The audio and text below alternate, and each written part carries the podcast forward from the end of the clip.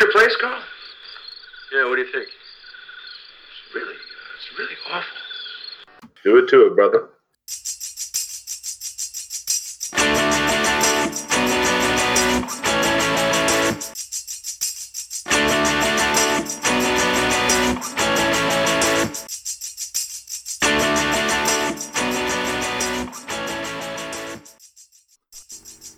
Welcome to the Lutheran Stuff No Drama, No Drama podcast. My name is Pastor Hoffman, and with me is Zach Lesher. Say hello, Zach. Hey, everybody. Today we're uh, well, we're we're bringing one of our studies to an end. This will be our second book of the Bible. We, uh, as you may remember, went through Romans with our uh, our maiden voyage, and the second book we've done has been Galatians. And today we'll be finishing up with chapter six, as well as we have some fascinating questions from our listener group. So we're gonna get into that and. Um, the final chapter of Galatians is chapter 6, and it's only 18 verses. So I'll read through it and then we'll just start digging in. Okay, chapter 6, St. Paul writes Brothers, if anyone is caught in any transgression, you who are spiritual should restore him in a spirit of gentleness. Keep watch on yourself, lest you too be tempted. Bear one another's burdens, and so fulfill the law of Christ. For if anyone thinks he is something when he is nothing, he deceives himself. But let each one test his own work, and then his reason to boast will be in himself alone and not in his neighbor, for each will have to bear his own load. Let the one who is taught the word share all good things with the one who teaches. Do not be deceived. God is not mocked. For whatever one sows, that will he also reap. For the one who sows to his own flesh will from the flesh reap corruption, but the one who sows to the Spirit will from the Spirit reap eternal life. And let us not grow weary of doing good, for in due season we will reap, if we do not give up. So then, as we have opportunity, let us do good to everyone, and especially to those who are of the household of faith. See with what large letters I am writing to you with my own hand. It is those who want to make a good showing in the flesh who would force you to be circumcised, and only in order that they may not be persecuted for the cross of Christ. For even those who are circumcised do not themselves keep the law, but they desire to have you circumcised that they may boast in your flesh. But far be it from me to boast except in the cross of our Lord Jesus Christ, by which the world has been crucified to me, and I to the world. For neither circumcision counts for anything, nor uncircumcision, but a new creation. And as for all who walk by this rule, peace and mercy be upon them, and upon the Israel of God.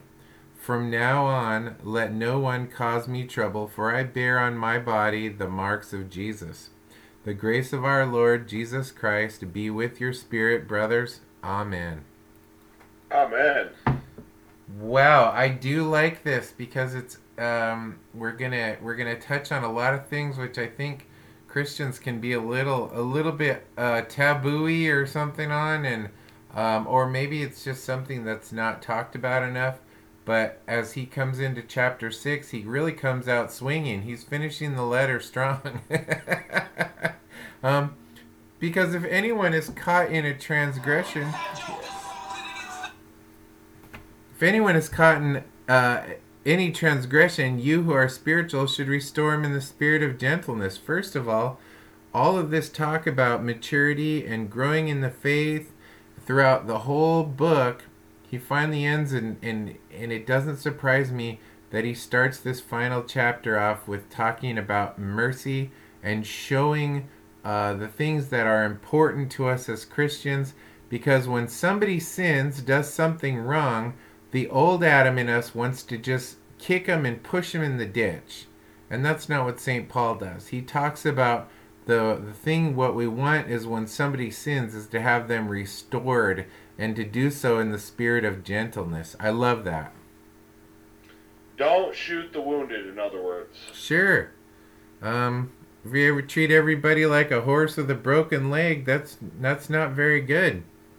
Well, Um, and notice he says, "You who are spiritual, yeah, right, should restore him." So, the people who say I'm spiritual but not religious, they're really just stealing from the Christian worldview because to be spiritual means exactly what Paul said all throughout the the rest of his epistles is, you know, a, a believer in Christ for the forgiveness of sins, gathered around word and sacrament. That's a spiritual person.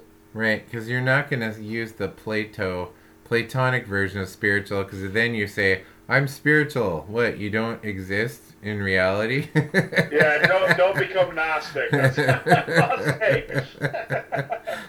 so you're you're something that um, exists in another plane or whatever. So yeah, obviously they are they're borrowing uh, in the vein of Christianity. I mean, it's totally wrong, but they borrow it from the vein of Christianity. But for us, somebody who's spiritual is one who has been transformed by the Holy Spirit. Yeah, and, and so what this looks like, if we're going to restore someone in gentleness, let's see if we can give an example. Um, someone is caught stealing, and they're not caught because they were caught in the act, but they're caught because uh, they're contrite, right? Mhm. You who are spiritual, pronounce absolution to that person in gentleness. But if this person Notice his next line, keep watch on yourselves, unless you too be tempted. If this person is tempting you to steal and they're not really contrite, and it's tempting you, keep watch on yourself. You're not as strong as you think you are. Yeah, and, and never lose track of the old Adam looking for a way in. So, um, and you may you may start off, you know, because in a spirit of gentleness, again, you have to remember somebody who's trapped in sin, who's caught in sin, is broken. They're messed up. They're not working right.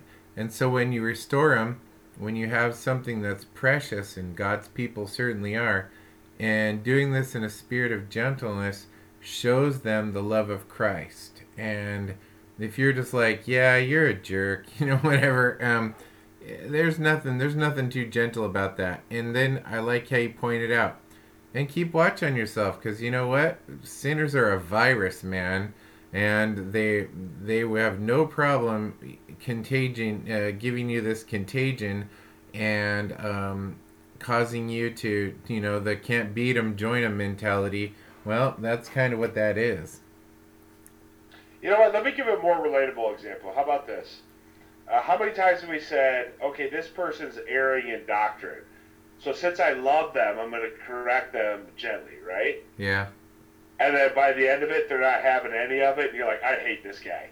Yeah, You see how it just went to I love my neighbor, I'm going to help him, and then I hate this guy, and and it's how Jesus defines it. If you if you've been angry with your brother, you've murdered him in your heart. So sure. let's be honest, so we get the the honest absolution of it. But yeah, I mean that would be a perfect example of what Paul's saying here about you being tempted, right?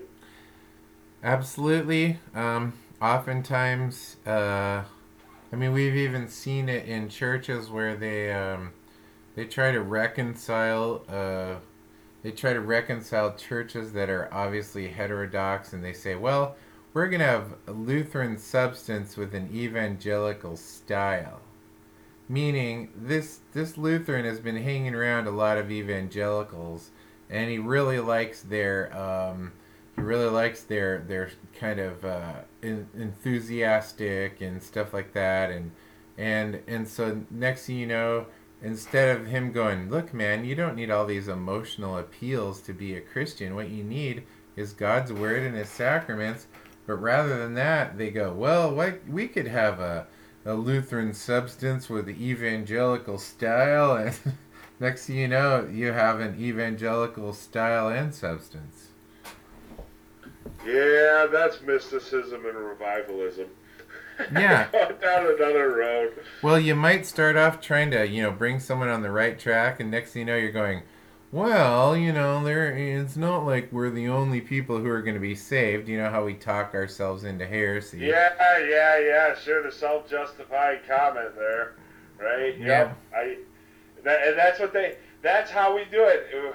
Well, Yeah. well, it's just a little. You know, Yeah. it's just a minor thing. It's not like a big sin, Yep. right? And all sin is sin. Go tell So you. keep watch on yourself, right? Yep. Don't don't let it tempt you. And that's the thing. I love this because Paul understands the weakness of the flesh. He understands how easily swayed and tempted we are. So he's warning us, dude. You're not as strong as you think you are. Go in for a little bout. Come out. You know, make sure that you're getting plenty of word and sacrament and spiritual care yourself. Then go in and fight a little bit more. Yep. You got even boxers breaking after the round.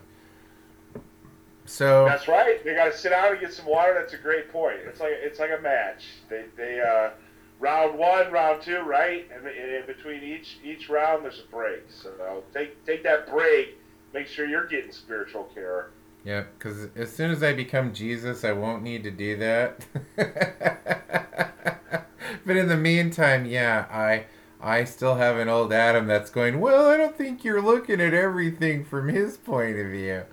So, um, but this is nice because he keeps going, you know, watch over yourself, and then he he he pushes it forward by saying, bear one another's burdens and so fulfill the law of Christ. So when Jesus talks about loving your neighbors, you know, uh, this is kind of how it is. It's to say, you know, it's it's okay to say I help lift up my neighbor, and sometimes my neighbor helps lift me up. And and when they're suffering and when they're hurting, we all have those people that come to us and say, you know, I'm really stressed out about this. I'm really worried about this. And um, bearing their burdens with them is is to say, well, you know what? You have a legitimate worry there, and, and let me point you towards comfort and peace. Or we see, uh, you know, if, if a Christian uh, all of a sudden their house burns down, how much how much do we see like GoFundMe page from other from other Christians and from their congregations just blow up? You know, helping, bearing that burden that that, that that person went through. It's one body, so if one person suffers, hey, we all suffer. Yeah. But uh, maybe you could clarify for this. Uh, this is like the Roman stacks where it says uh, the law of the Spirit, right? So the law of Christ here would be the teaching of Christ, correct? Oh yeah, you got to remember that um, sometimes people just think of like Moses coming down, but anytime you speak of the law, it also refers to instruction and um, the, the the words, the speakings, the teachings. You know, teaching, instruction, all of that. It's not saying that you know the the great heresy of Christ just being the great lawgiver, but um, is to say that you know it's basically calling Christians to say, well, what Jesus says is right, and and that's fulfilling it, is showing them uh, mercy. Yeah, he's not going to negate what he said in the last uh, five chapters and I'd be like, oh, yeah, you have to fulfill the law of Christ here. That's not what he means. oh yeah, He's that. saying, bear one another burdens, and you will be doing how you were taught in Christ to do. all that other stuff. Never mind. Never mind. Totally didn't mean it until this one verse here. So. Uh, I changed my mind. Oh no, that's not cool. No take backs, Paul. Yeah. No take backs. No way, you said it and I read it. so because here's here's the great the great humble passage and this this is a great Lutheran bumper sticker because you know our our bumper stickers are always really long. Um, for if anyone thinks he's something when he is nothing, he deceives himself. But let each one test his own work, and then his reason to boast will be in himself alone, and not in his neighbor. For each will have to bear his own load. So first of all, you know, Mr. Big Shot, uh, you know, uh, it's like that. oh, I think it was the Heartbreak Ridge. Yeah, I want you to know, I mean, I'm kind of a big deal. And you know, yeah, big deal. Come on over here, you know, whatever. and, uh, and so, uh, it's it's a very difficult place to come from in Christianity if you come off to say I'm a big deal, like I'm a I'm a Christian superstar, you know, and there are Christian quote superstars, and most of the time they're nauseating, and um, because they really think they're a big deal, and the truth of the matter is, is when uh, it's okay, we say that I must decrease so he can increase. Well, making making me less of a big deal is to make a big deal out of Christ. Yeah, and here's the deal: if you're taking these things and you're taking the instruction of Paul and you're taking them literal and serious and and carrying what Paul has to say here, then you, you most likely have nothing to worry about. But a guy like Joel Osteen or Steven Furtick, they're definitely not uh, testing their works.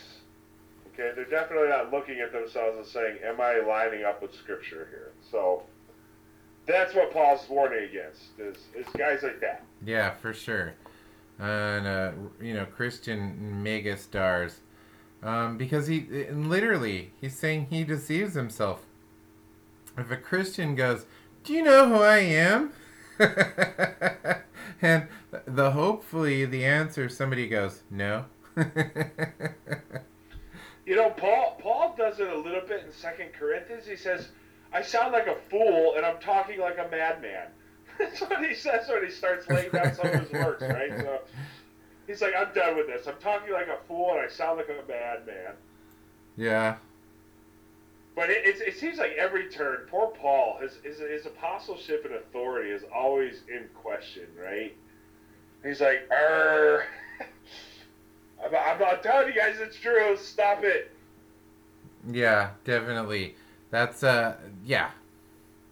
Um, I'm, I'm looking here. So you have a uh, you have a call and I think it's a very fair assessment to say Paul is always showing us that the way to go is one that's in humility. And that's the trouble is our old Adam, I think of all ways to be, I think humility is his least favorite. Because even Christ brings him humbles himself and uh, and in being brought low is a, is a position of humility. And and for Americans we often think of it as being a bad thing and it's not. And so if you're looking at things from a humble point of view you can look up a really messed up situation and find where uh, you know, instead of picking sides or something, you can you can see the whole thing and go, well, I can see where there was error here and here, but there was also goodness here and here. You know, you're just you're you're being impartial, and that's an act of humility, also. Yeah, humility looks like like um, God be merciful to me, a sinner. Oh yeah. That's what true humility looks like. So if you're like, I got to get more humble, it's probably not, you know, it's not going to work out for you too well. What what it looks like is is you confessing, God be merciful to me, a uh, sinner, and then getting the absolution. That is, that is being humble. It's admitting guilt before God. It's admitting guilt before your neighbor. All together as one body, right? Yes. And so from that point of view, uh, being brought low, it gives you an opportunity to look up, and if you're down low and you're always looking up, then you're uh, you're you're pointed towards towards heaven, and that's better.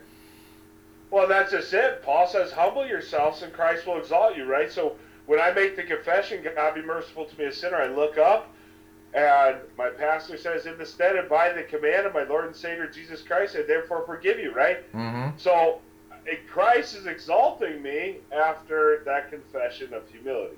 Yep. And shame. So then we're lifted up, like you said. It, it's it's a beautiful thing, this Christianity. Well, and using the word exalt is very helpful because exalt does mean lifted up. And interestingly, when Christ is brought onto the cross, that's called his exaltation too.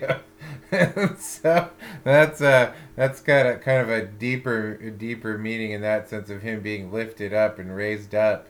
Um, but for us, he what he's doing is he's raising us out of sin, death, and the devil. Absolutely. Um, and you know, um, saying, uh, "Let the one who is taught the word share all good things with the one who teaches." Um, do not be deceived. God is not mocked. For whatever one sows, one will also reap.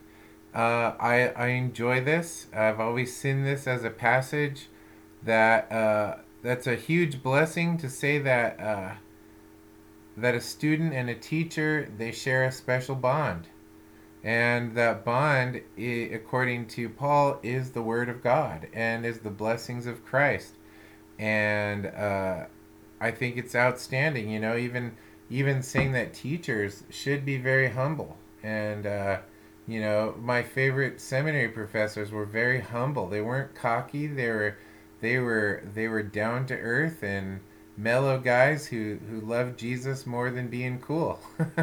so, They sound bush league then to me. oh, absolutely, some of the most brilliant people, too, that I, I had seminary classes with. Uh, they would they would rather hang out with with us and have a beer than sit with princes and kings. So I, I want I want to break this down for a minute, guys. Let the one who is taught the word share all good things with the one, or let the one who is taught the word share all good things with the one who teaches. Now this means not only does Pastor Hoffman do your divine service on Sunday, but he's also doing shut-ins. He's doing school board stuff. He's doing evangelism with the church. He's doing things after hours. He's getting called in on weekends to do funerals. He's doing all kinds of stuff you don't know about because that's his job and that's what he's been called to do. So, just like I, I'm in my congregation, it's important to note those things. And God bless the, our, our clergy for these things, and the laborer deserves his wages. So, he's got a family to feed too.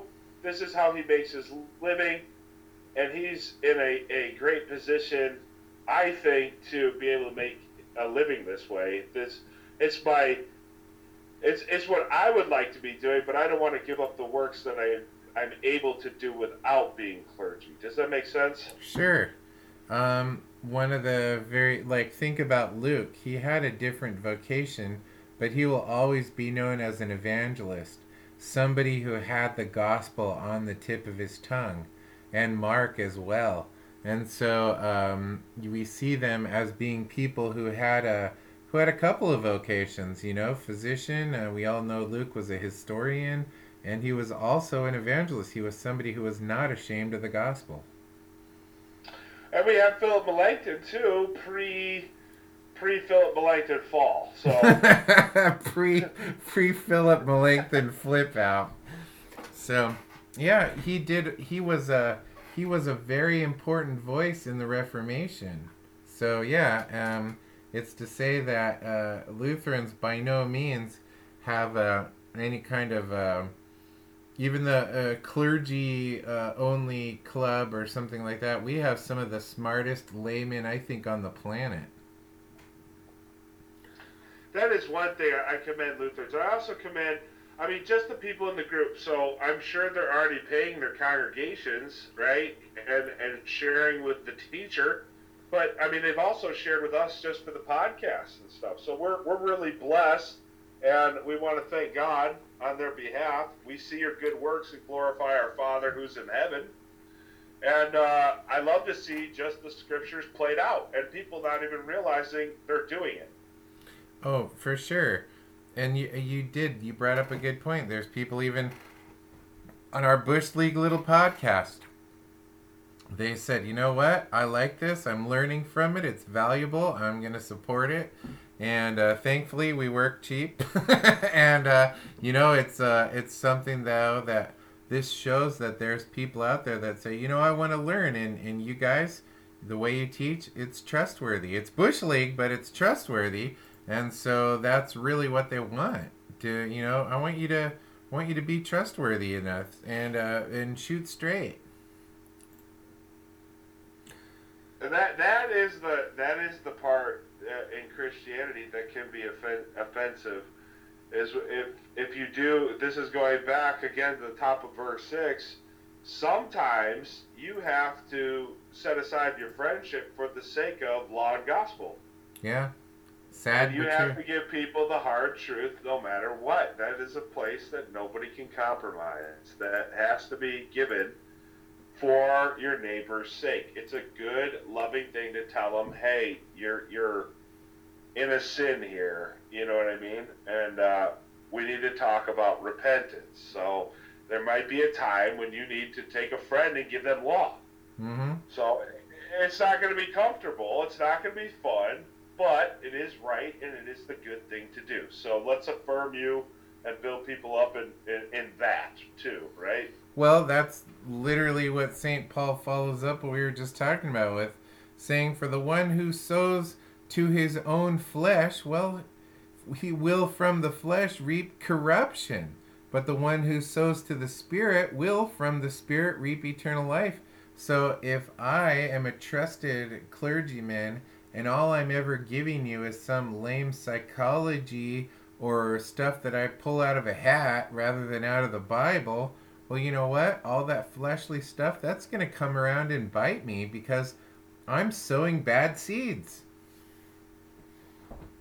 And so, Now, and people say, if people are going to wonder what this looks like, remember, go back to our last podcast where Paul talks about the works of the flesh are evident and the works of the Spirit. So when we sow to the Spirit, we're just sowing to word and sacrament. The work of the Spirit is always to call us to repentance and point us back to Christ. yes. And and if we're doing that, we're spot on. And uh, or as uh, Dr. Nagel would say, bang on. So, um and and and here it is and and those and he points out but those who sow to the spirit will from the spirit reap eternal life meaning those things given to us by god meaning faith from the holy spirit in all this stuff that the bible says and we believe that it's true when that is the soil that you're in then the the what you reap are the good things that jesus promises when you sow in the promises of Jesus, you reap in the promises of Jesus. So, you know, it's, Amen. it sounds painfully painfully oversimplified, but I'm going to argue that it's not oversimplified. To- I'm going to argue that it is actually people spend their whole lives trying to complicate it, and it isn't that complicated. Well, that's the problem with, with some of the terms, right? Is people don't uh, with so like above. We, we, we just spelled law of Christ as teaching of Christ, and the the English is not the Greek. It's not Hebrew, right? Everything does not translate perfectly. We're not saying there's any error in Scripture. There's just some problems with words going from Greek to English. So people will use, like Paul says, the they twist the text to their own destruction, right? Mm-hmm. when it's really not that complicated when you understand you know hermeneutically you let the clear text interpret the not so clear text so we're not talking you know not so clear as in like uh, i don't know i think galatians is, is painfully clear right Yeah.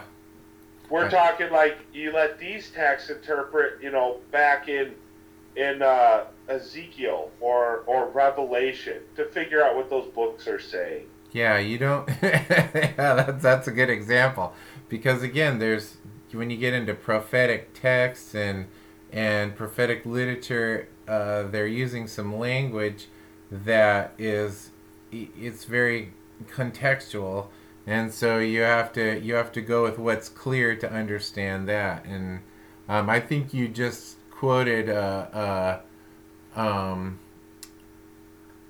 Oh, uh, oh my goodness! How did that just happen? Uh, I heard you, you did a direct quote right there from somebody, and now I'm trying to think of who it was. Was it uh, was it Fisk? Was it Fisk that said that? But um, you let the you know even the tone of voice he use, you let the not so clear passages be be clarified by the clear ones. You know, he had one of those videos that always made me smile because of the look on his face. But um, but it's You know, true. it could it could be. I have no idea. I've just so long. I mean, that's such great wisdom. Whoever said it, right? Yeah. Um, whoever said it originally, it's it's painfully obvious, right? Sure. That I mean, this is what opened Luther's eyes. Huh? The righteous shall live by faith. Well, that's not what I'm being taught, Yeah. right? it's the clear text that, that of the gospel that plainly God opened his eyes. Yeah. Right? So, I need a refund or something. Yeah. And, oh and- man, I would be mad. I'm telling you, I would be. I, I you know what? I can't say that because I think we've all sat under a false teacher at some time, and oh, I know I have. endured that hardship. So. And I'm thankful for faithful brothers and sisters that I know that would be like, um, dude. and so, and, and here he is, and he says something that I think, here's something I think, verse 9, all Christians need to hear. And let us not grow weary of doing good, for in due season we will reap, if we do not give up. And, um, oftentimes people get the mistaken identity idea that I mean I even I even knew a pastor that he he read some book that said if you do this with small groups and you do this and you will and this much will happen in your church and and he was getting real frustrated and, and he was telling this to me and I said hey you know what? I, I think you're doing some really fine things here and I think that it can really help with your literacy but if you want to do anything beyond that, well, you've gone beyond a scriptural witness. I mean, your church is not guaranteed to grow, except you might have a, a small church that grows in its wisdom and faith.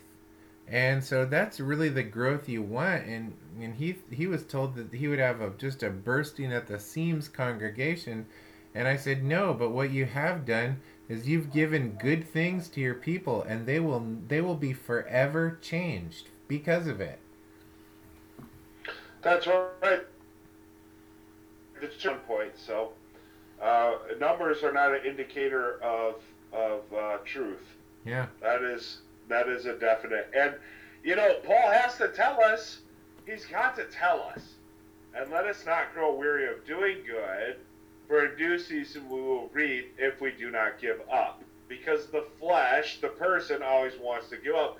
And again, this comes back to our blessed uh, Dr. Luther, who would say the Christian life uh, is a life of repentance, of daily repentance, of drowning.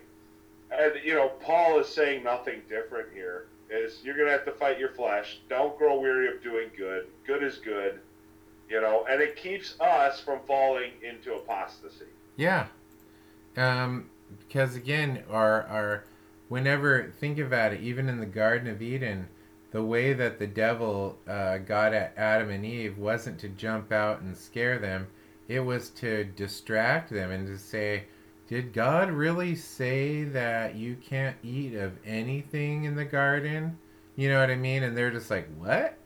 And um, or no no no no you won't certainly die let me replace what you think about what god says with this and so what he does is enters in there a distraction and the distraction well when you're distracted from god and his word well that's a huge problem The classic bait and switch. total the the first bait and switch Hey kid, want a sucker? It's broccoli on a stick. Oh no. And and so he says so then as we have opportunity in verse 10 let us do good to everyone and especially to those who are of the household of faith, you know. Um do every, you know, it's okay to say let's be good to everyone, but don't forget your Christian brothers and sisters because the turmoil of the world that falls on your head, well, it's also falling on their head too. Yeah, it's important to remember before we take care of those outside the church, we have to take care of those inside the church first. So, because they're already in, right? Well- so how many people have you heard that actually say the opposite of that where they're like well i don't want to preach to the converted you're preaching to the choir and i'm like yeah because the choir's a bunch of sinners that's like setting out a bowl of fresh fruit and saying it doesn't need a refrigerator on a hundred degree day, and you walk away to make another fruit salad. Yeah, because you're like What's going to is- happen when you come back at the end of the day? It's going to be dead, yeah, right? you're like I already bought this from the grocery store. I don't need to. You know, just go put all your sheep in a pen and then never feed them and take care of them and see what happens in a month. Yeah, but what does God say, right? He's called you to take care of that one fruit cell to make sure Yeah. that none of the fruit dies there. Yep, he left 99 behind and went after the one. And Oh, said, man. "You guys wait here. I'll be right back." so, and he was. Um, so you know, that's always a good question we can ask ourselves. And it's not a question to bring you to despair. It's a question to do like a gut check when you're saying, "You know what? Am I doing good to my neighbor?" And if the answer is no, you know, there's things we we repent of that and and we keep that in mind because again, that's how people stay from falling away from from uh, what God says. Excellent. And you know what? For me personally, and don't get me as a pietist here, because this is me personally. This is so. This would be piety. I guess if we have Lutherans, we'll break down some terms. Pietism's bad. That's me making laws for you that aren't biblical. But personal piety is me making laws for me that keep me in check. I try to, you know, set a limit on what I do. Make sure you do one good thing a week. You know what I mean? That stands out or two, or you, you know what I'm saying? And Sure. that keeps you. So, so then if, if ten things pop up, you're like, no, I at least got you know these. You know, if you don't have time for them, so my conscience is not burdened. That's why I do it. You know what I mean? Mm-hmm. It's, So that is that is personal piety, and it's okay to set rules for yourselves and boundaries, but you have no authority to set them over your neighbor. Uh, that's a really good way to say it. Um, because to say that, you know what, I've decided that I'm going to help out this and this and and and then if somebody goes, well, what do I do? Well, you got to do what I do, and you got the Zach Lesher five point plan for being a super awesome Christian. well, I'm not even down with the Zach Lesher five point plan. Because you know what? Next thing you know, it'll be the 11 pillars of Zach Islam. You know? Yes, and that's that's we need less Zach and more Jesus. and amen to that, by the way. We need less Pastor Hoffman and more Jesus. And so that's that's you know that's really the the key to it. You know, and if if people develop this, this is why in their personal life, if they develop it, that's great. But what I hate is when they're selling their their book on how I became like a better Christian. Rather than you, you could talk about it more generically. You can say, well, like you said, in my personal piety, I tend to do this. But um, somebody, if somebody goes, well, I can't do that. Well, you may not be able to. So that's that's why I'm not telling you what to do. I'm just throwing an example out there. Yeah, honestly, I don't even like to give this example because it sounds like virtue signaling. You know what I mean? But it it fits the text. I was like, eh, Yeah. throw it out. Well, and again, uh, virtue signaling is it's there's yeah, and again with the caveat, you know, saying, well, I'm just gonna say this. I mean, this is what I do. I'm not saying do it. I'm saying, but think of something that that that works. So, and but he's just saying, you know, don't get don't get worn out. You know, people that get worn out, they kind of stop loving their neighbor. They kind of stop helping him because they realize, hey, every day that I'm out here in this sinful world, it seems like it's getting worse. And you know, and it might be, but um, that doesn't mean uh, people need less love. It means they need more. Yeah, and people are going to say too, well, how do I end up getting worn out? You need to hear the gospel a lot. Mm-hmm. That's how I've I've found over the many many years I don't get worn out because as I'm starting to get worn out, I go listen to some gospel promises. I go read the scriptures. That's what I do, and that recharges my batteries. The Holy Spirit is working in that word to strengthen that faith, and that's what Paul was talking about, right? That that we don't grow weary Mm-hmm.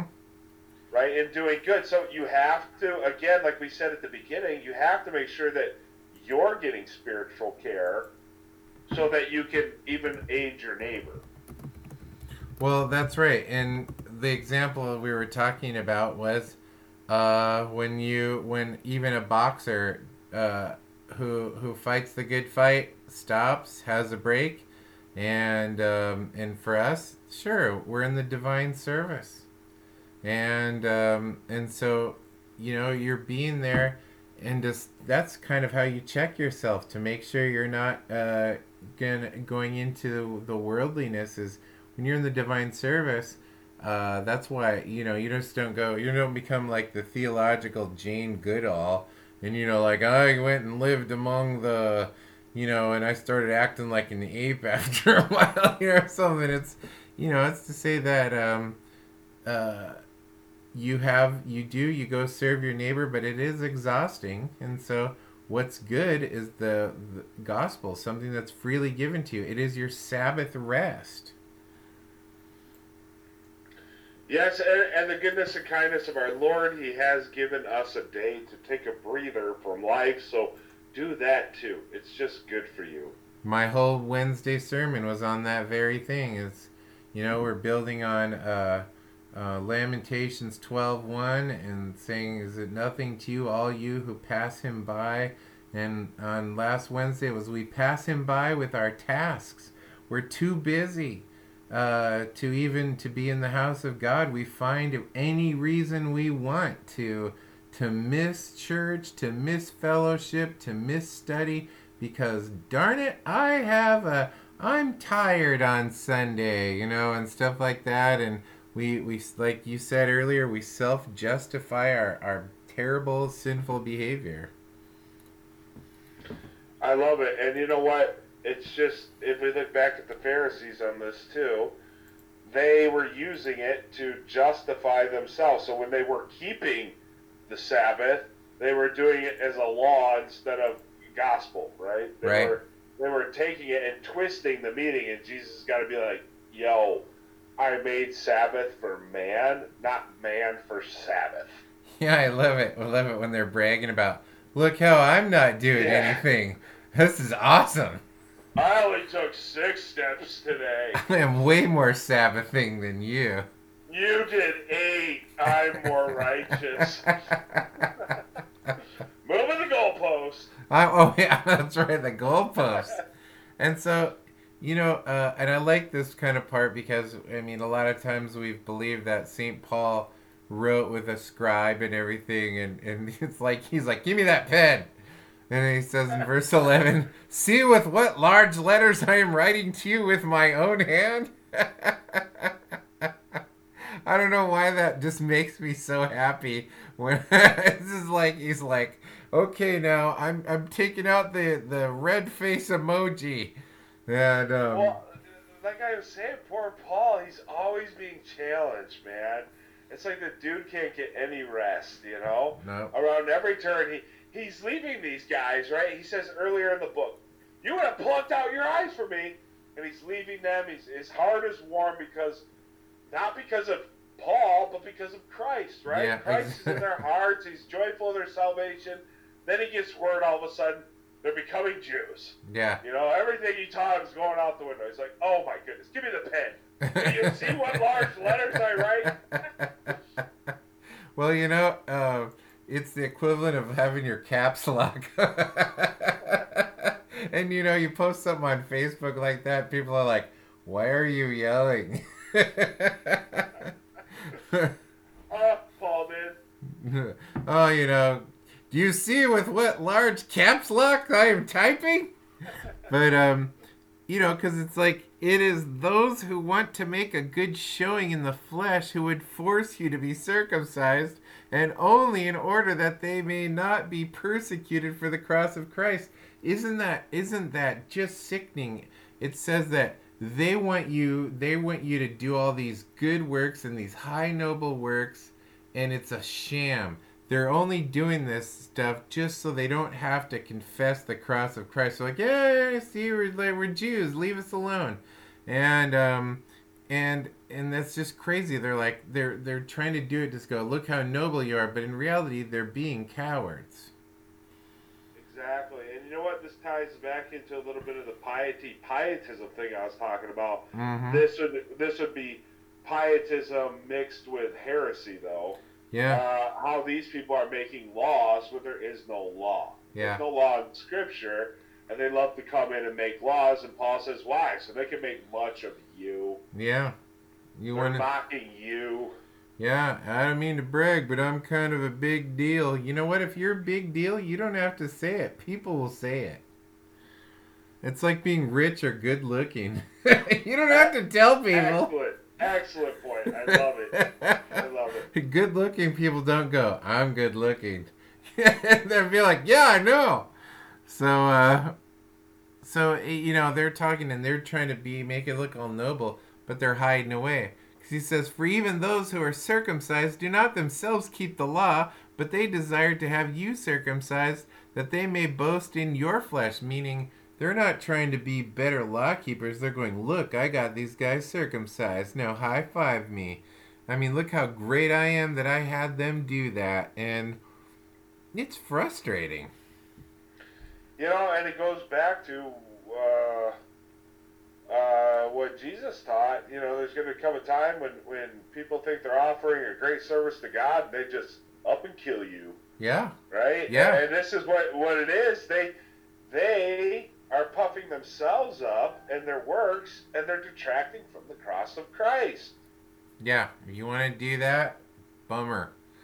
Um, because he says, uh, once again, but far be it from me to boast except in the cross of our Lord Jesus Christ, like you said, by which the world, now listen to this, the world has been crucified to me and I to the world, meaning the the world has been killed by a shameful death because the world in and of itself is shameful and I'm crucified because to the world Paul is shameful. And so he's just going, you know what? I I'm just not that into you. I mean, it's over. And yeah, uh, and that's the thing for the baptized Christian. The world's dead to you. And you're dead to the world. You are a citizen of another realm, a Yeah. citizen of heaven. So basically, here we are in the world, not of the world, but it gives us opportunities to love those who are who are here too. And um, you know, when people go, "What's my purpose?" Well, your purpose has been made has been made fulfilled on the cross. And what does that look like? Is a better question. Uh, Yeah, you know what? And that's all I can find to do while I'm here is Yeah. tell more people about Jesus because that's in the end. Come, come Judgment Day, the great eschaton, the last day, right? hmm all that's really going to matter is Christ and Him crucified and how many people listen to that preaching, right? Exactly. I mean the the the resurrection that we wait for. Our hope is that there's a whole bunch of people there, and how can they believe unless they hear? We believe that, so that's why we tell them. That's why we do this podcast. That's why we do anything in our regular lives. And um, And get this Jesus says He's going to give us a reward too. yeah. So for What's up with that? He's going to give me a sinner a reward on top of it? well, that's a Hey, good dude, deal. here's some gold. What? what? I mean, seriously, he's he just shoots down all these. Now, these are like you point out, pietists. For neither circumcision counts for anything, and then on the other hand, for those who are the Christians, you don't just go bragging that you're not circumcised. You're missing the point. But uh, a new creation, rather than saying I'm part of the circumcision party or I'm of the uncircumcision, you say I'm a new creation. That's literally what Paul says. But a new creation. And uh, as for all who walk by this rule, peace and mercy be upon them and upon the Israel of God. You know, Israel meaning the ones who walk and strive with God. And so. One church, baby. So that is, and you know, for the people who look at themselves as a new creation, guess what? Peace and mercy be upon them. Because as a new creation, these people that want you to be uh, self indulgent, uh, everything like that, you're just going, meh, that's not it. And um, and from now on, let no one cause me trouble, for I bear on my own body the marks of Jesus, rather than the marks of the world. You know, that's that's outstanding. And so, you know, when people are trying to give you grief, um, hey, I notice you're not worldly enough. We're supposed to smile and go, I know, right? That's So- a nice little benediction, though, that Paul wraps up with, right? That, hey, you baptized Christian, you new, new creation, you of faith, you know, grace and, and peace and mercy be on you, yeah. right? So, sweet. Well, he And then he's like, you know what? Anyone else who wants to question my authority, shut up, because I got the marks of Jesus. yeah, I, I'm done with that. And uh, it, it's self. It's beginning to become self-evident. Um, the grace of our Lord Jesus Christ be with your spirit, brothers. And then he ends with the Amen. This is most certainly true. That is the tie in of all of it. Everything he started at the beginning. I tell you the truth. I am not lying. And then he ends with Amen, which means this is most certainly true. And it's a, it's just such a wonderful thing that he his warning and benediction, you know, stay away from the people that want your Christianity to say uh, you're not a real Christian unless you Christian up, uh, you know, in the what is it like the energy drink? You know, it's not enough. You got to be a you got to be a monster or a Red Bull Christian, you know, whatever. So I do love this closing. And you know what? I love this whole book. I'm so glad we were able to do this. You know, and I was going to say, now that we're at the end of Galatians, for those who have heard of the new perspective of Paul, you can see that even St. Paul rejects the new perspective of Paul. that's true. That's true. and, and yeah, and he says, like, no, because I bear the marks of Jesus. So Yep. don't don't even go there. Uh, the new perspective of Paul is, is bad. So Well, again, because Paul just sits there with a shovel, just shoveling piping hot truth. You know, it's just, it's just, just heaping these coals, and and people look at it and they're going, "Nah, this is a little too real," and um, and uh, for him, they just want him to be a social justice or whatever, and it's just ridiculous.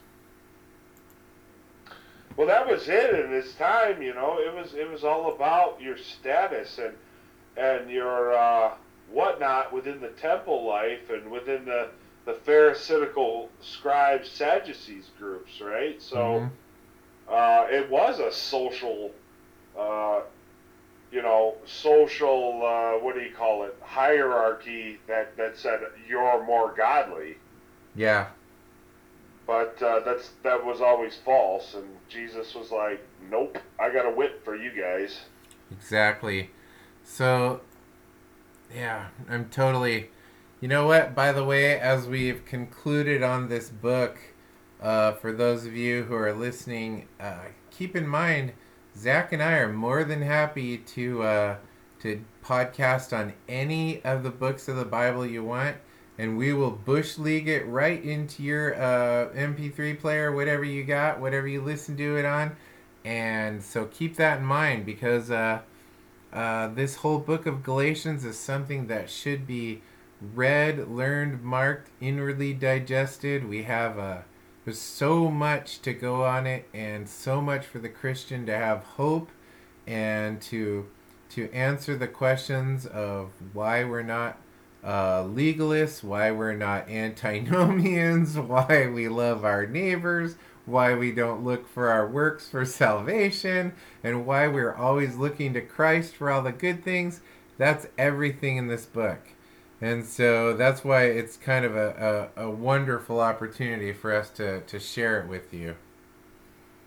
You know, and I was just going to say that the Book of Galatians, you, you already said it. The Book of Galatians has just killed so many rising heresies. Yeah. Uh, that, uh, it's a blessing that uh, it was it was you know counted within the scriptures. Yeah, I agree. So as we as we move on, and you know what? Oh, I don't think we could have planned it better ourselves. When we move over into the no drama group, a pastor has a question that I think Galatians really gives us a wonderful answer to. Um, of course, there's plenty of plenty of scriptural references to call on, but um, uh, Pastor Pastor Furman asked, as a congregation member or a pastor, how do you deal with the congregation's spiritual apathy? And to piggyback, especially, how do you spark some interest in confessional Lutheranism among, well, born and bred Lutherans? You know what? First of all, I'm glad to see pastors asking super honest questions. Um, sometimes, believe it or not, there's a lot of peer pressure in the clergy uh, room, and you know when I sit there and I and I talk to other pastors, you know we we try to be honest and everything, and sometimes that old Adam is going, you know, well, kind of make a big deal out of how awesome you are. Well, you know what? Christians in the Lutheran Church are just as fallen and broken as everywhere else, and they also, just like St. Paul said, uh, can become weary. And so. Well, re- remember what you were just saying not too long ago about if somebody's great, they don't have to go around and say it? Yeah. Someone else will. I'm Yeah. going to be that someone else. So I've met Pastor Furman, you know, in real life, and, you know, he's just a knowledgeable, great guy all around. The guy's packed full of knowledge. He's patient. He's loving. I can't say enough good things about him. So, um, if you guys want if, if, if, if he ever responds to a question, listen, because he's really, really wise. He's really intelligent. Um, I've asked him a lot of questions myself. So the guy is, is smart, you know. So he doesn't need to boast on himself. I will boast on his behalf, right? So. Well, I'm gonna agree with you because I've seen some of his uh, his uh, things he's added to our group, and he brings with himself some patience and wit, and uh, I appreciate it. And so maybe his question, um, you know, it's and it's a it's such a fair question that that even shows some theological wisdom right there. Um, spiritual apathy, you know, I mean, when we when we deal with that I guess we could take it simply and then kind of go off into any kind of spider web we want. But, you know, first of all, apathy, I think spiritual apathy, let's say, if we were to define it, it would be things in which uh, we avoid we avoid God's means and ways of uh, his grace you know? Because really the spirit is is is a work of God and the word of God is what enlivens our spirit. And so I would say spiritual apathy is uh, dealing with anything in a congregation where members are not uh, utilizing these gifts which God has given to the church. Let's not become a bunch of uh, uh, loners out in the cave here. The congregation is um, a real thing, and it was founded by Christ Himself. And so, how do you deal with it? You know, well, every pastor is going to go, well, because uh, every pastor deals with it. And one of the things is, uh, I find that your sermons should always be very uh, accessible and should be honest and should be law and gospel. You can't be afraid to call somebody out, or I mean, call out a sin a sin, and you also have to be equally as bold in proclaiming the forgiveness of sins. And those are for the people that are there, and also for the ones who have maybe gone into little apathy. Uh, restore them with gentleness. You know, sometimes this takes a visit, sometimes a little card, a little note the, with uh, with a saying, "Yeah, we missed you," and have a little passage of the gospel with it. Something to give them the word of God to say, you know, you I want to enliven your spirit. You're you're sort of starving to death over there. Yeah, and, and my take on this is I don't think most people realize what they have, especially, you know, in a confessional Lutheran church with a faithful pastor. I don't think they realize what they're getting and how Christ is being proclaimed to that person, right? Uh, and they're and they're receiving the gifts of God. They look at it as, oh, I got to go up and do the sacrament. Church is going to run longer. But what's really happening is heaven's opened up. God's invited you to his table, the same God of the universe. I, I guess I'd say how many idols do people have, right? How many? Oh, he's a movie star or he's a musician. I gotta meet that guy, right? Mhm. But Jesus is calling you to come to his table, to sit with him in his presence and hear him speak through his words. And I don't think people grasp what's really going on. And I think that's what leads to apathy, and then that leads to a judgment, which is probably more apathy to the apathy. Um, yes, I would I would argue that's correct too. For the same for the same reason we said before, we find reasons to justify our bad behavior, and then we just keep going. Oh well, you know, I've got that thing at work, or I've got that thing I'm planning, and by the time that thing is over, they're already pretty much sucked into uh, their apathy. You know. So reminding people not just going, hey, you know, hey, loser, get into church, but also saying, you know what, there's good stuff here that that you need. And that's gently restoring them, going, you know, there's the gospel here, there's the sacraments, you also have the the mutual consolation of the saints and you know, and that's that's the real way to do it. I think it's it's like somebody walking around with a suitcase with a million dollars in it, and they don't realize there's a million dollars in it. They're just carrying it, and they're like, "It's heavy." Did you stop and open it up? You know, this is like the gospel. Did you stop and really think about what's happening? And I think in order to appreciate the gospel again, we have to show the law in its full sternness Mm-hmm. because that's like opening that suitcase and finding that million dollars, right? That you're, you're finding Christ then um, when when when this thing is opened up and you see what you're being saved from. And this goes to the second part of the question: How? So if I was clergy, or if I was preaching to somebody on the street and they were just apathetic to the gospel, I think I'd, I'd go back to uh, maybe Deuteronomy, read them the book of, of blessing and curses and, and all the woes, and then maybe some more Old Testament lamentations and, and the judgment on unrighteousness. And then, you know, really just break them down with some hard law and then be like, but let's open the suitcase, right? Yes. Here's Christ. Here's what he's saving you from. Take and eat. This is my body. And and then you see people really go from fear to to love and um, appreciation for what they're being saved from. Uh huh. Well, again, that's it to show them that they're uh, uh, that they're broken and uh, that the law will crush them and saying, but I want you to know I'm not here just to kick you in the teeth. I'm also here to to uh, bring you to the dentist. and so, I think there's one more element I want to add to that too. I think with younger people or you know middle-aged people, they think they're invincible. Oh yeah, It's not until you have a life-shattering event, and I don't know, maybe you fell from a tree and broke your back, or you know, uh, something really scary happens. You realize I am fragile. I'm not as as uh, immortal as I thought I was five minutes ago. no, Uh, and that and that really gets people to think about death, right? And then what am I going to do at the point of death?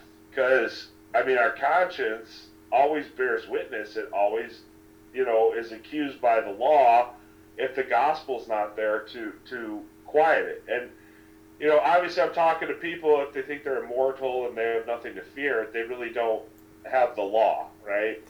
Right. Well, the law doesn't matter to them. And uh, you know, that's just being in the full state of apostasy when when the word of God means nothing. It's unbelief. And uh, yeah, definitely. Um, and so, you know, even in my own congregation, uh, there's people, for example, that I would love to see at church more. There's people that I would love to see at the men's uh, the men's group and uh, and other Bible studies and things like that. And but again, as a pastor, I try not to get weary. I try not to get. I, I keep. I keep trying to sow it and sow it, and um, I've got wonderful elders who help out. And um, and when I'm done, when I draw my last breath, then I'm done sowing. But in the meantime, I, I just try not to get um, uh, weary. And then I would I would in, add in the last element, exhortation, right? Yeah. So while the law is being preached, you get hot under the collar, right? You're being convicted of, of sin, but then the gospel immediately relieves that uh, conviction, right? The good news take, takes away that sin because we're not under the law, we're under grace. And it's good that the law was preached and that you were brought to repentance, but then I'll tell you what always moves me more than any law preaching is exhortation. It's like, dude, since Christ died for you, since since you've been brought from death to life, therefore, you know, be good and loving to your neighbor. That moves me much more than you coveter, right? So it, you, you see what I'm saying? The exhortation part you know, when it's always tied to the gospel, because Christ, because now you bear his image, because you've received these things. You know, it's like when someone comes and they do something really, really kind for you, you immediately want to pay that person back, right? Yeah. Well, what can I do kind for them? I think most people just need to be exhorted to realize Christ has done something more than kind for you. Well, that's certainly, and you know, I'm not, I'm not gonna read too much into this because sometimes you do pay your neighbor back. Sometimes, uh, and I think we see this in the apostolic witness when they pay it forward. Instead of just doing something nice for Paul, they would go out and love their neighbor. This kind of thing, and so it, it isn't just a quid pro quo. It's not really. It's to say whatever neighbor needs it. No, that was my fault. I should have clarified on that. I'm just saying for me personally. No, no, no, know, no. it- It's it's it's normal for us to say thank you, or or at least if your parents raised you right, um, to say thank you. Hey, man, if there's something I can do for you, I want you to let me know, and um, and that's that's okay too, you know. So I uh, won't, you know, but also the life of a Christian involves, uh, you know, whatever neighbor needs it.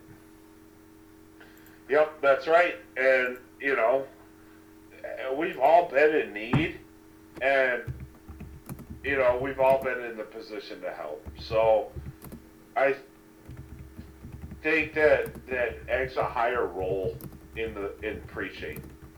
Uh, because it's it's a good thing, right? Yeah. Oh, absolutely.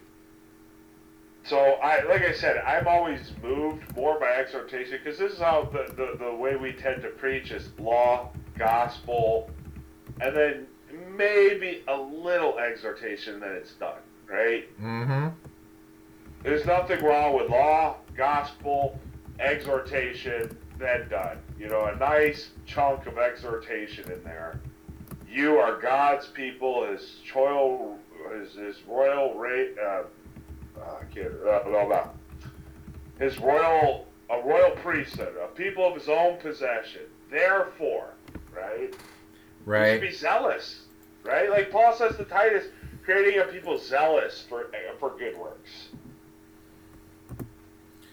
Uh, let's see. Well, definitely, and and being zealous for it, you know, uh, for the lack of a better term, it means that you know what this is good stuff, and it's just being zealous for it is showing that you you know when somebody believes something when they when they have a strong faith and, and this is they're like yeah it's not like well i guess not. It's to say yeah this is good stuff and i'm I, i'm thanking god for this right now you know? And so that's how you kind of deal with it with uh you know people who are in apathy. Well what they've done is they've sort of fallen away and they need they need to have their souls re-enlivened with what only the holy spirit can do. You know, one more thing that I can think of is the the way I am today theologically, and then my practice lines up with my theology, is because at some point in some time someone challenged me when I was wrong. Yep. So it's not a bad thing when somebody is in false doctrine or in heterodoxy to challenge them and say, "Hey, you got this wrong. You know, let's look at this. I challenge you to show me, you know, this from your from your angle when you know their angle's wrong and you can prove it otherwise, but lovingly and caringly." But that's how I got to where I am, and I'm telling you, the person who challenged me, I'll forever be grateful to God for sending that person to challenge me Sure. be- because that set in emotion, you know, it, it, it forced me to go look, you know, and then like like I said, I just never stopped. I just never quit. The Holy Spirit had His claws in me at that point, but you know, if we if we don't challenge people, if we don't be disagreeable, if we're too afraid of feelings, then we're never going to get to that point. I would I would maybe still today be persistent in error, right? Yeah. Well. I, I don't know, but but I'm grateful that the person challenged me. So it's kind of sad with our culture today because anybody who disagrees is what A hater. Oh, he he hates me. Oh, right. I'm fainting. It's it's just gotten too soft. It, Yeah. It should be that me and you can have a disagreement and we should be able to sit down, hammer it out, and then say thank you to each other at the end of it and have a beer.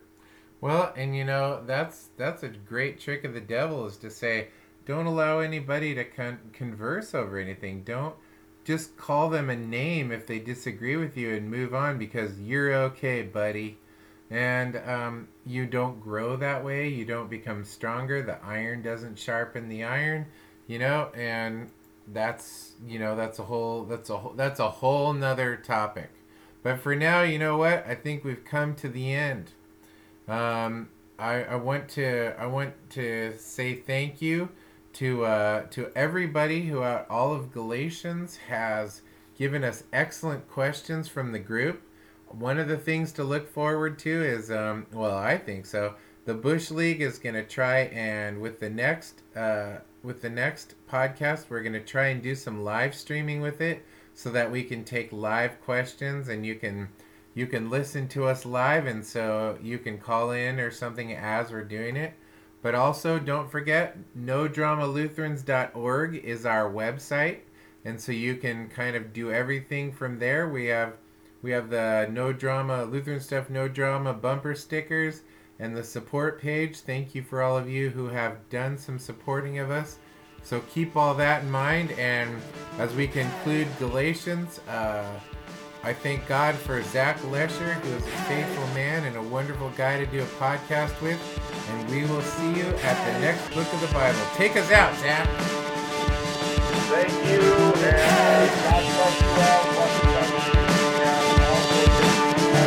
Hey.